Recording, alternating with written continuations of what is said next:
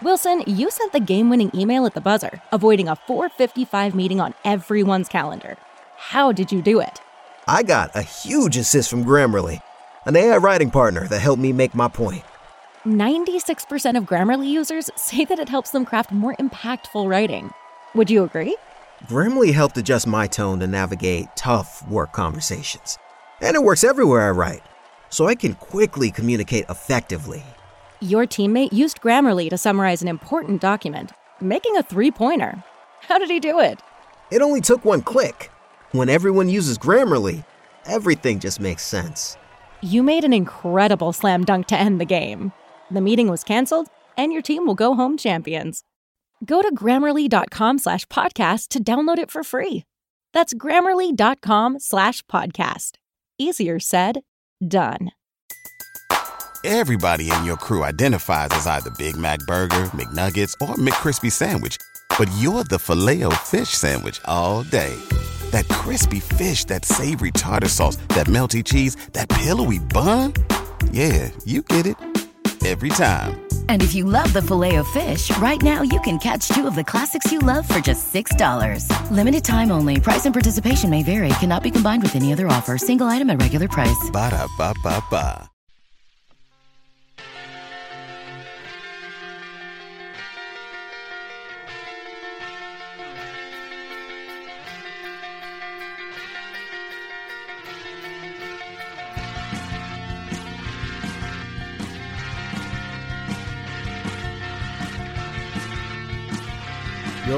Spurscast, episode 530. My name is Paul Garcia, and I am the host of the Spurscast. Joining me for this episode is Project Spurs' founder, Michael DeLeon. Mike, how you doing, man? I'm doing good. I don't think many other people are doing so well after the rodeo road trip, but the good news is it's over. Yeah, I mean that's really. I mean, I already actually have the title for this episode. It's called the the rodeo road trip is finally over. I mean, that's kind of where the Spurs are right now. You know, their worst rodeo rodeo road trip in team history, one in seven obviously, you know, we're going to get into the stats and everything, and and, and what, we, what we saw our observations about how they just got clobbered on the road, uh, and now they do get to return to the to the AT and T Center. However, Mike, before I begin uh, with this conversation regarding the Spurs, I do want to give a shout out here to um, San Antonio Magazine, uh, a magazine here in San Antonio, uh, for for for naming Project Spurs uh, as part of their Best of the City 2019 awards. Uh, they they called us the best podcast for Spurs fans. So again, I do want to extend that that that thank you to San Antonio Magazine for recognizing us for listening to the episodes. Um, and you know, just all the guests that have come on, Mike yourself, you know, all of our writers here at Project Spurs these last two seasons. Also, different guests that have come on from different networks and and, and writers and things like that. And then also even to the to the listeners, those of you listening to the Spurscast, thank you so much for listening. Obviously, if we didn't have your support, you know, this probably wouldn't be going. You know, we do know that y'all listen. You all, you know, t- talk to us about how you like the episodes, what you do, do like, what you don't like, and so we really, really thank you for that for that support, and it shows in in us, um, you know, getting that recognition from San Antonio Magazine. Did you want to add anything, Mike? Yeah, I mean, I, I just have to say again, thanks to everyone involved. I think um, I think it's really awesome for this to happen, especially because you took over. What has it been a year or just like one? Yeah, season? it's basically been a, a season and a half now that I've been doing this. Yeah, yeah. So so things kind of shifted order fast, and, and we kind of had like a direction that uh, you want to take this, and I was uh, all about it. It seems like it's working. It seems like everybody likes, you know, that it's kind of the middle of the road. It's not like heavily biased one way, and so I think that the listeners kind of like that, and obviously the editors from the magazine liked it as well. So again, just thanks a lot. It's been something that uh, a lot of people have been involved in over the years. So just uh, uh, again, thanks to everyone involved in go pick up a copy. Uh, I got one at Walmart. I know they posted they were at CVS, and um, we're also going to be having uh, a party pretty soon. So check out the website for more information on that. Yeah, so uh, thanks again to San Antonio Magazine and Mike. That's also actually, you know, I know, I know that they put me as like the host and stuff, but you're actually part of that award too, just because of the fact that, that you are the. For those of you that listen to this episode every week, Mike's actually the guy who's, who does all the mixing, who does all the editing. You know, he's he's in there, he's doing all that work uh, behind the scenes for, to make these episodes happen each week. All right, Mike, let's go and get into the um actually to the Spurscast episode 530. If you're on Twitter, please follow Mike at m deleon. Let's begin, Mike, with the rodeo road trip. So let's first begin by recapping the the last three games that the Spurs played uh, and then we'll just kind of talk about the trip as a whole. So Friday night, the Spurs, you know, come back from the All Star break. They get Derrick White back, and they almost beat the Toronto Raptors. You know, one one of the dominant teams out west. Seeing Kawhi Leonard and Danny Green for a second time this season, the Spurs are up with uh, with 16 seconds left, DeMar DeRozan uh, brings the ball up. Kawhi does a patented Kawhi, you know, Spurs type steal where you know when the Spurs were on that side, when he was wearing the Spurs mm-hmm. jersey, you know, the fans cheered. I mean, the team was was winning ball games because he was able to do it for them. Now the Spurs are on the opposite end and got to feel the fate of what that looks like whenever Kawhi gets that late game steal, takes it in for a dunk or a layup, and he did that. So the Spurs, you know, fought hard, you know, and they almost beat Toronto. They lost 120, 117. Then on Sunday, the Spurs were a nine point favorite heading into the uh, lottery bound New York Knicks. The Knicks are trying to lose games purposely to try to get the number one pick overall uh, or increase their chances at doing that. However, that was not the case. Uh, the Spurs lost 130 118. Again, the New York Knicks put 130 points on the Spurs' defense. There was no Derrick White uh, you know, he was active, but Pop basically thought, you know, the Spurs basically did, not need him, and plus it was a back to back, so they thought, you know, they basically thought that, you know, this is this is going to be a win. Even DeMar DeRozan said that after the game, but no, that wasn't the case.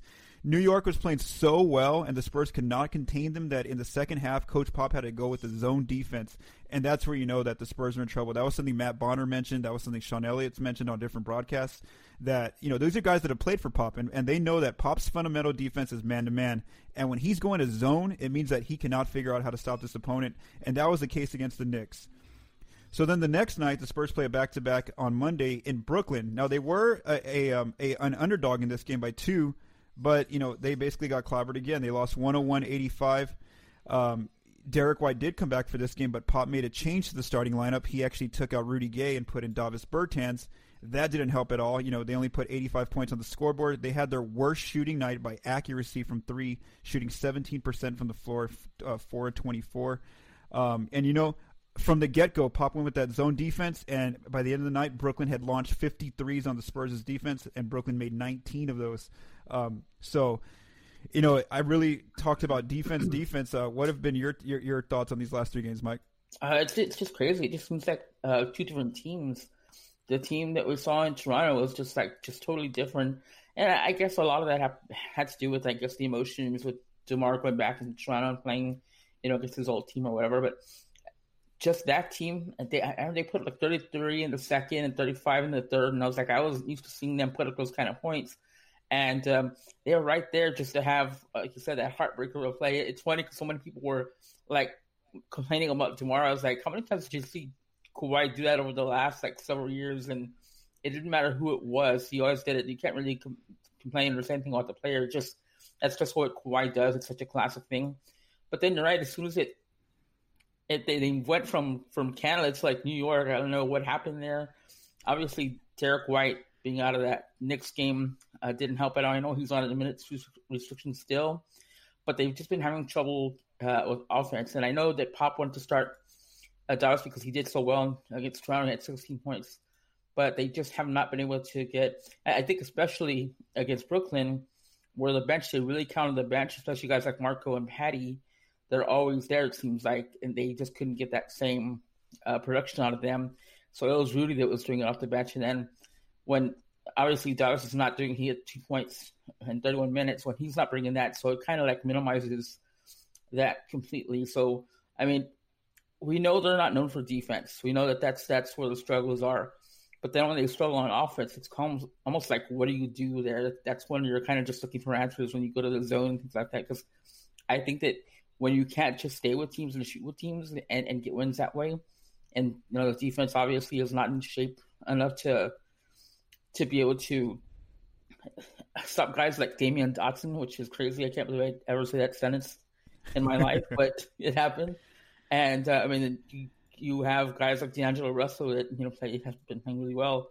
I mean, so it, it, was just one of those things where it just like something switched, and um, it's it's uh, back to backs are always hard, but you know that's just not an encouraging sign. But luckily, it's like we said, it is over, and they can come back. But they still have a, a crazy schedule coming up. that's not going to be easy either. Yeah, and you know, now let's just talk a little bit about. You kind of t- touched a lot of points there, but let's just talk a little bit about the um, overall rodeo road trip, the product, how it went. So they did go one in seven, like I mentioned earlier, which is their worst rodeo road trip ever since they've since they've started doing that, doing it in the early 2000s. Uh, in six of their eight games, they gave up 120 more, 120 or more points to the opponent. They were down by double digits in seven of those eight games. The only one they came back to win was that Memphis game where they fell behind by 13. They also fell behind by 20 in five of the eight games. I mean, they were just like I said, clobbered. They were just getting clobbered night after night in these games on the road. And it wasn't just their defense. Obviously, we know the defense is bad. They were 30th during the road trip, uh, giving up 120.8 points per 100. But it was the offense, too. They were 23rd on offense during this time. And, you know, I just wrote my 60 game piece, the evaluation, and they were, you know, they're still a top 10 offense overall. But, I mean, even th- at this moment right now, they were really struggling. And you saw that, like you mentioned, you know, 101 should be enough now to beat the Nets on Monday, but they could they could only put 85 points on the scoreboard, and, and it was a move that you thought would help the offense with Bertans and star lineup and that wasn't the case. Uh, did you have any any other comments you wanted to add about the rodeo road trip? No, it's just that I I couldn't have criticized. I I thought when I looked at it, I went four and four, and I was telling people, okay, I know y'all are gonna hate me saying this if they're gonna go four and four, but that's what I saw. But I don't think I would have ever guessed one and seven. I knew those there were some tough games on there, but I felt like there were some winnable ones for sure. The Knicks and Nets, I thought at least they'd win one of those. You know, uh, Grizzlies for sure, and some of these other ones, but uh, yeah, one seven is like I can't. I think you said that's like the worst road road trip yeah. result they've ever, they've ever had. I can't remember anything being so bad before. Yeah, and you know, and like like you said, that that Knicks game is inexcusable to lose that game. You know, and and then you know, of course, Derrick White was out, but that's not. You know, that's you still have an All Star on the court. You have LaMarcus Aldridge. You still have a guy who's close to the All Star potential, DeMar DeRozan. You know, you have everyone else there. You cannot say that you can't beat the Knicks without Derrick White. I mean, it's just that was just a bad performance, and they and honestly, they almost went 0 8 because they barely beat the Grizzlies. They barely yeah. beat the Grizzlies by one point. If we go back and remember before the All Star break, so obviously it's over like we, like we just said a few a few moments ago and now they go back home and they have the majority of their games now at home to end the year but still i mean they've lost to some bad teams here in the AT&T Center too so it's not like you know home's going to be just going to change things overnight it's not it's, you know, it's not like a magic wand or anything all right, Mike. Let's go ahead and get into um, you know, the thing that basically has been the Spurs is um, you know, one weakness all year, and that's defense. Uh, you know, it's looked at its worst right now here on the rodeo road trip. It looks like that defense we saw from November to like early December when they were really just getting, uh, you know, beaten by teams by, by 20, 30 points a night like we were seeing lately. Uh, so, so right now defensively, this is per NBA.com. Um, they're 23rd on defense overall. 109.6 points per 100 is what they're holding their opponent to. Uh, the only other playoff team out west that's in that in the bottom ten is Houston. So Houston's at 22nd. So so it's just the Spurs and Houston are playing terrible defense and still yet holding on to a playoff seed. Uh, one thing that's really been a, an issue for them during the road trip specifically is fast break points, transition defense.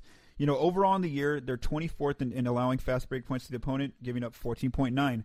However, during the rodeo road trip, they were 28th, giving up 21 fast break points. So that's basically uh, seven more points that they're giving up here on, on during the rodeo road trip.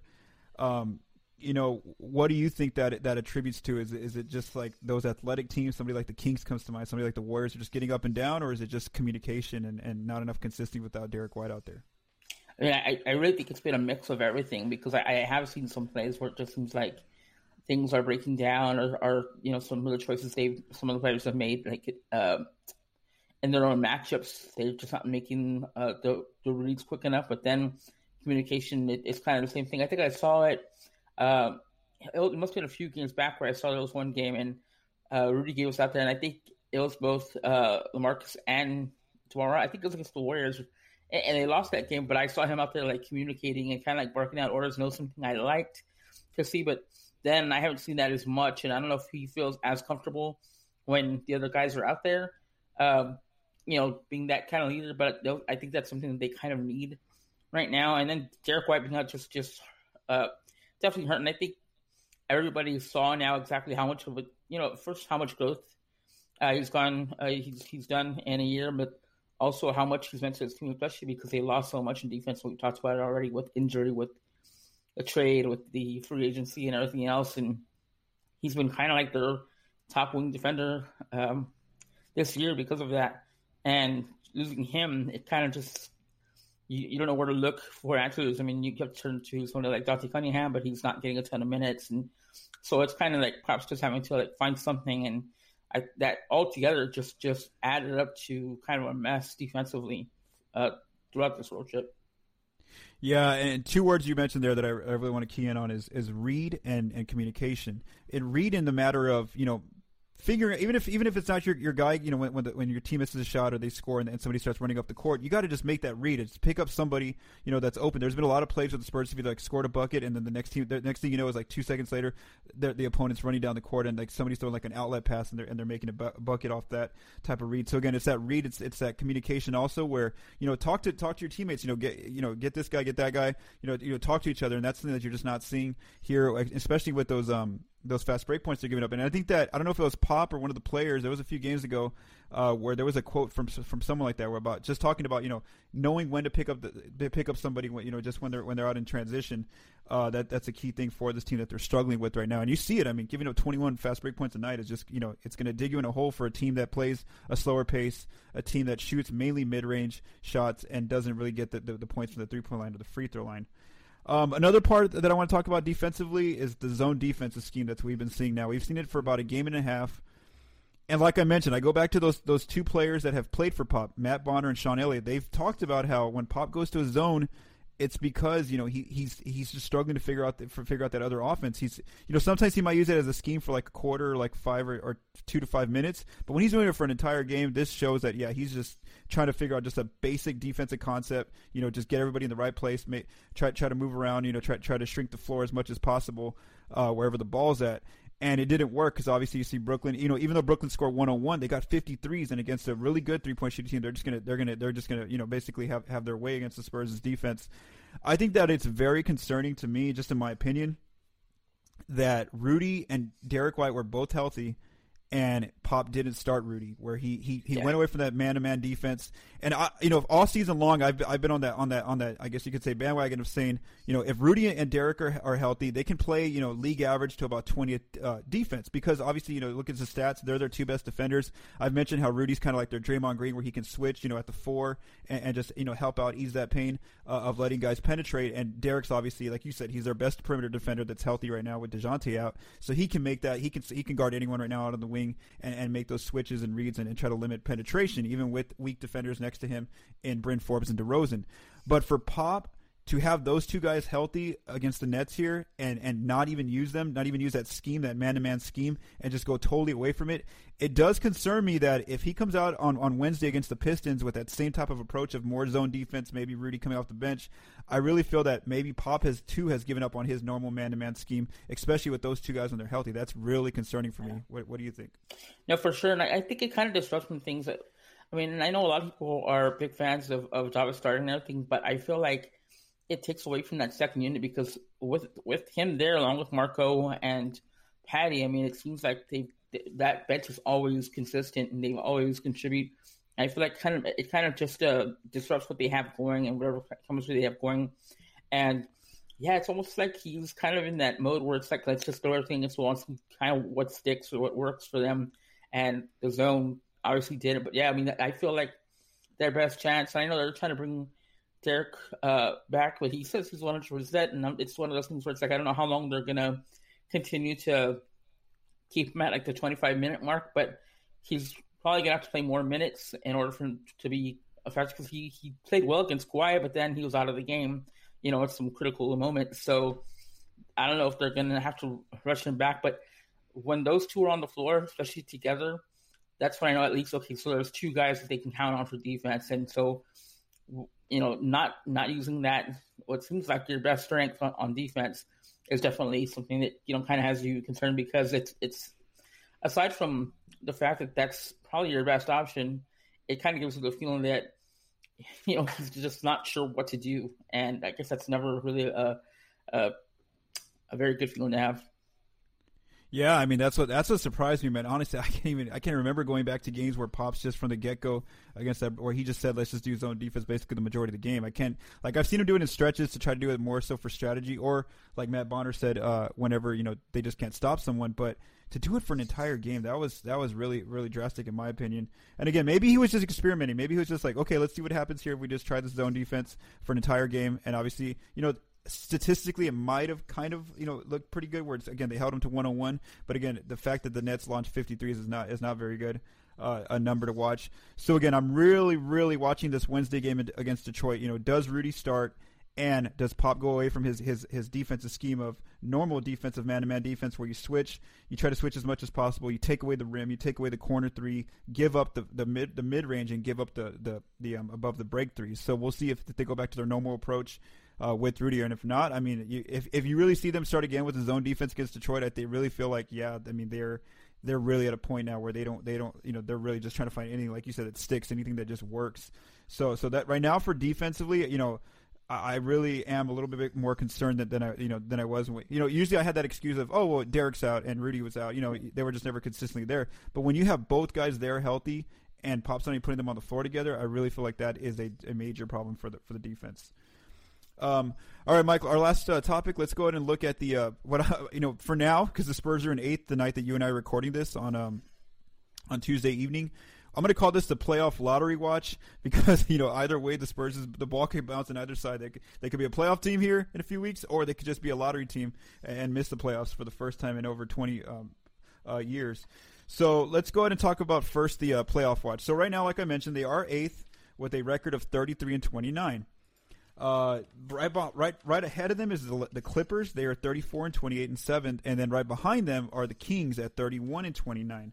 Now, one thing in the Spurs' favor is that they do have one of the easier schedules to end the year. Uh, this is from Tankathon.com. Um, you know, the, if you look at just the Western Conference team, the Spurs have the eight. The um, let me see here. What is it? The sixth easiest schedule. Their their opponent winning percentage right now is at 49 percent. The bad thing though is that the, the Kings have an easier schedule than them. They have the third easiest schedule, the second easiest schedule, and then the Clippers have the fourth easiest schedule. Um, you know, the, the, Lakers have a pretty tough schedule. They have the tw- the twelfth um, easiest, and then uh, who is like Minnesota, they're, they're way behind there too. So, so I really do right now. I do feel like it's going to come down to seven, eight, nine. It's going to come down to Spurs, Clippers, Kings in that order. Uh, what do you think about that?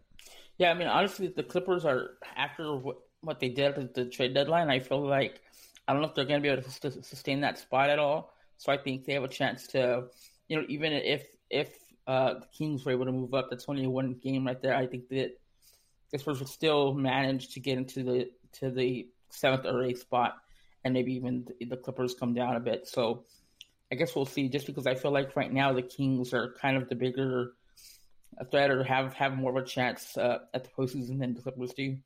So, uh, but yeah, I mean, it's it's it's crazy how everything changes. I mean, if you look at from six through nine, basically, that's just a, just a handful of games. So, uh, with like just over twenty or so games left, I mean, things can change quite a bit. Yeah, for sure. And you know, there, there there's a, there's a, there's an incentive for the Clippers to kind of just tank and, and end it, or there's you know there's a reason not to. So obviously, um, I mean, one of the things that I when I was researching was that if they if they were just to tank and try to get the 14th pick, basically get the ninth seed, uh, they get to keep their pick, so they get a lottery yeah. pick. However, if they do try to push for it and get to the playoffs, which I think there was a quote by Steve Ballmer, Ballmer. recently who said yeah. he wanted, to, yeah, he wanted to get in the playoffs. I mean, this is the Clippers owner. Now, if they do that, then the then the pick 15 through 30 goes to Boston. Yeah. So right now, I mean, they won as of as of Monday night. They they got a mm-hmm. victory, and like I said, they're seventh right now. And like I said, they have an easier schedule than the Spurs. So right now, you know, they kind of are in the driver's seat. I also look at, took apart, um, you know, how many home games and road games have left. So the Spurs and Clippers each have 12 home games left and eight road games. The Kings have 11 home, uh, 11 on the road. Now, I looked at the top 10 teams who they still got to face in terms of by record as of right now for both the West and East. The Spurs have the hardest schedule in this in this department. They have eight uh, top 10 teams left. They got the Thunder, the Nuggets twice, the Bucks, the Blazers, the Warriors, the Rockets, and the Celtics. The the Clippers have seven of those teams left, and then the Kings have the easiest route. They only have six of those teams left. So, so like I said, even though you know the Spurs do have an easier schedule, a very soft schedule, the fact that they lost to a team like the Knicks, who's below, who are below 500, you know that doesn't guarantee two wins against the Hawks that the Spurs are going to play. That doesn't guarantee two wins against the Cavs, who the Spurs are still going to play coming up. And plus, like I mentioned, the Kings and Clippers do have an easier road to end the season than the Spurs do. Yeah, I mean you're right. I mean, and, and having games. I mean, I'll, Brooklyn, I can't really talk about them as as one of the uh, worst teams in the in the East anymore, just because they're like an upstart team. They're lot of six right now, but having that opportunity against the Knicks and then even Toronto with, with the chance to win that, I felt like those were two games where they let slip that they could have really put themselves and maybe not secured themselves completely, but had a better chance in, in the seeding, with especially with the, a few tough games coming up. Because now you know, especially in the next three games, those are all you know kind of up in the air. Yeah, so so like when I say like the lottery watch, that's kind of where the Spurs, uh, you know, right now because they're in the eighth seed, they would be projected as of Tankathon to get the 18th pick. But you know, if they fall to ninth again, uh, that right away gives them the 14th pick most likely. So um, you know, and that that that pick has a 2.4 percent chance of landing number four if it were to fall in the lottery. So right now, you know, we're still you know we're still a few weeks away from from the playoffs. But as of right now, the Spurs are it, it, we're in that mode again where we're having to watch like just like last year where you're, you're having to watch the standings nightly and see you know who's moving up, what are the what are the tiebreaker scenarios. And again, I really feel like the Lakers have a tough road to end the year, so I really don't think they're going to get in there. Uh, the who else? Minnesota's playing well, but they have a very hard schedule to end the year. Utah has the easiest schedule out west to end the year, so I feel like they're actually going to climb up. Uh, Houston has a pretty easy schedule as well. So so it's going to get interesting here. Um, you know what happens. Uh, so I really feel like those three, those last three teams, whoever's going to get that ninth spot and miss the playoffs, it's either going to be the Spurs, the the uh, Kings, or the Clippers. So so we'll, it'll be interesting to watch uh, here as, the season starts to wind down. Uh, our last topic, Mike. Let's go and preview the upcoming Spurs games. Um, you know, now that they've been on the road, they're finally back home, so they're going to have three straight home games before they go have to go back on the road. So Wednesday they play uh, here in San Antonio against the Detroit Pistons. The Pistons right now, only because they're in the East, they are a playoff team technically. They're yeah. seventh, only because you know with the losing record. Uh, the Pistons on the road, they are 11, 11 and seventeen.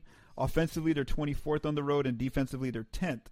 Uh, at home, the Spurs are twenty two and seven, very good. Seventh offensively and sixteenth defensively. Who do you have on Wednesday in San Antonio between the Spurs and Pistons? However, I should also note that the Spurs are a four and a half point favorite from Vegas.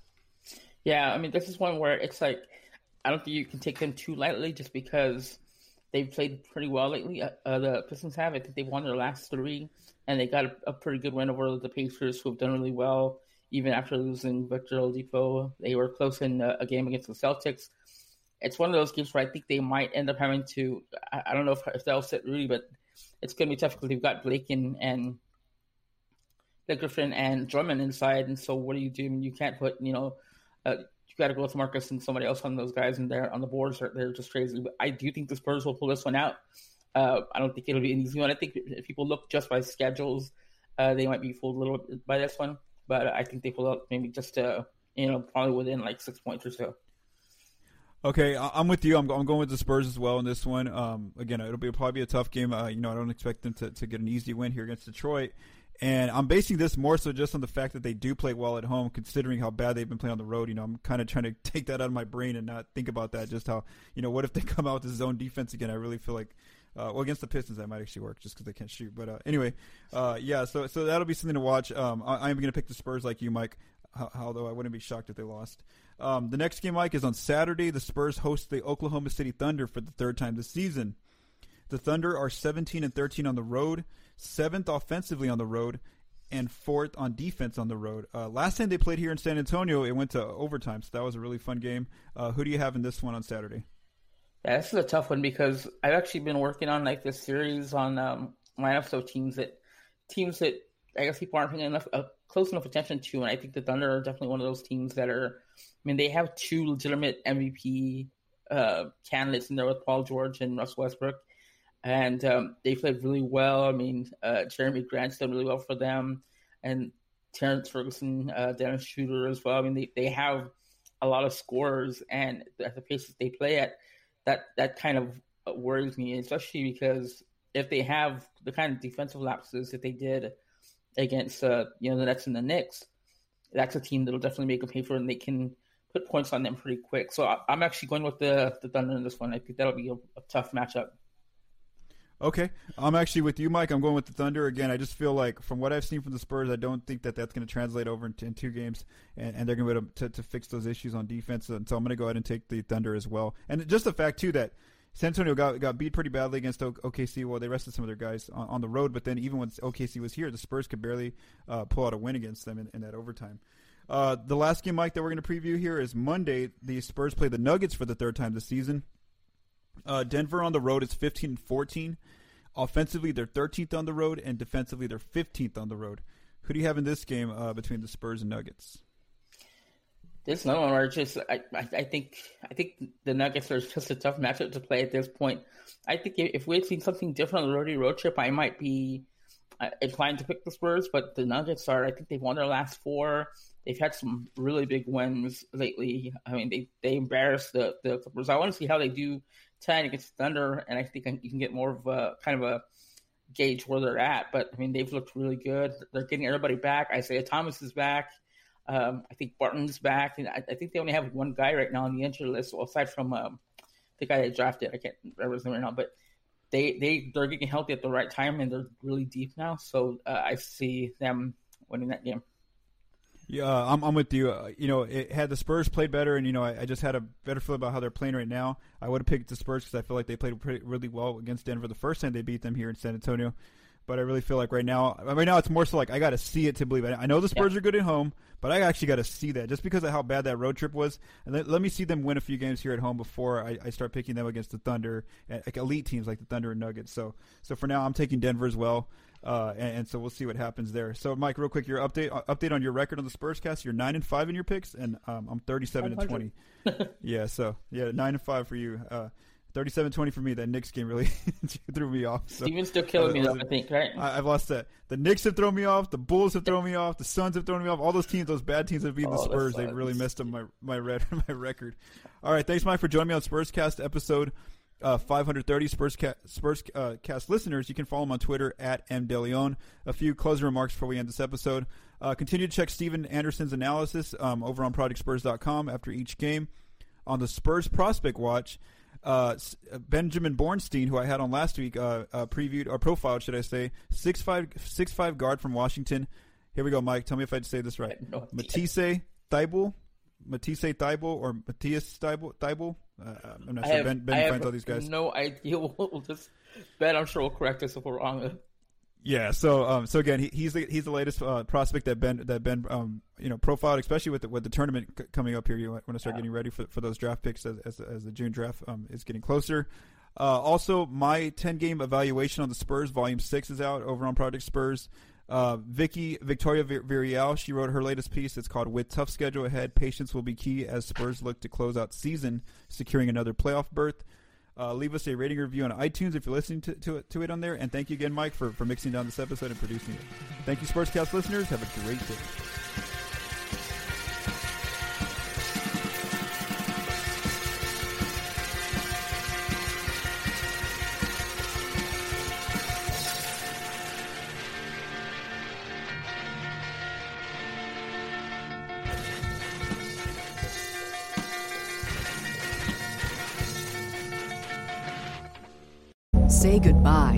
Credit card rewards. Greedy corporate mega stores, led by Walmart and Target, are pushing for a law in Congress to take away your hard earned cash back and travel points to line their pockets. The Durbin Marshall credit card bill would enact harmful credit card routing mandates that would end credit card rewards as we know it. If you love your credit card rewards, tell your lawmakers hands off my rewards. Tell them to oppose the Durbin Marshall credit card bill.